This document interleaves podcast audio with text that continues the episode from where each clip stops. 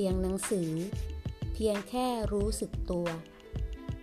ข้อธรรมะของพระอาจารย์เจษดา คุตตจิตโต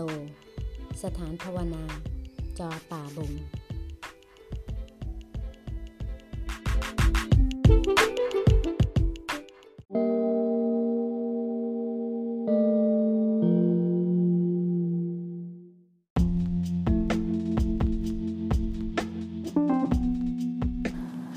หน้า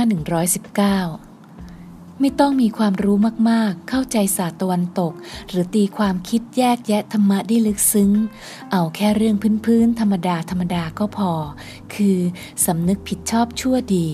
รู้ในสิ่งอันควรไม่ควร มีสติปัญญา ไตรตรองได้ถึงดีชั่ว มีความอ่อนน้อมถ่อมตน เคารพในสิ่งอันควรเคารพ เท่านี้ก็เพียงพอแล้ว ในการดำเนินไปบนทางแห่งมรรคา เป็นจิตที่สามารถจะพัฒนาไป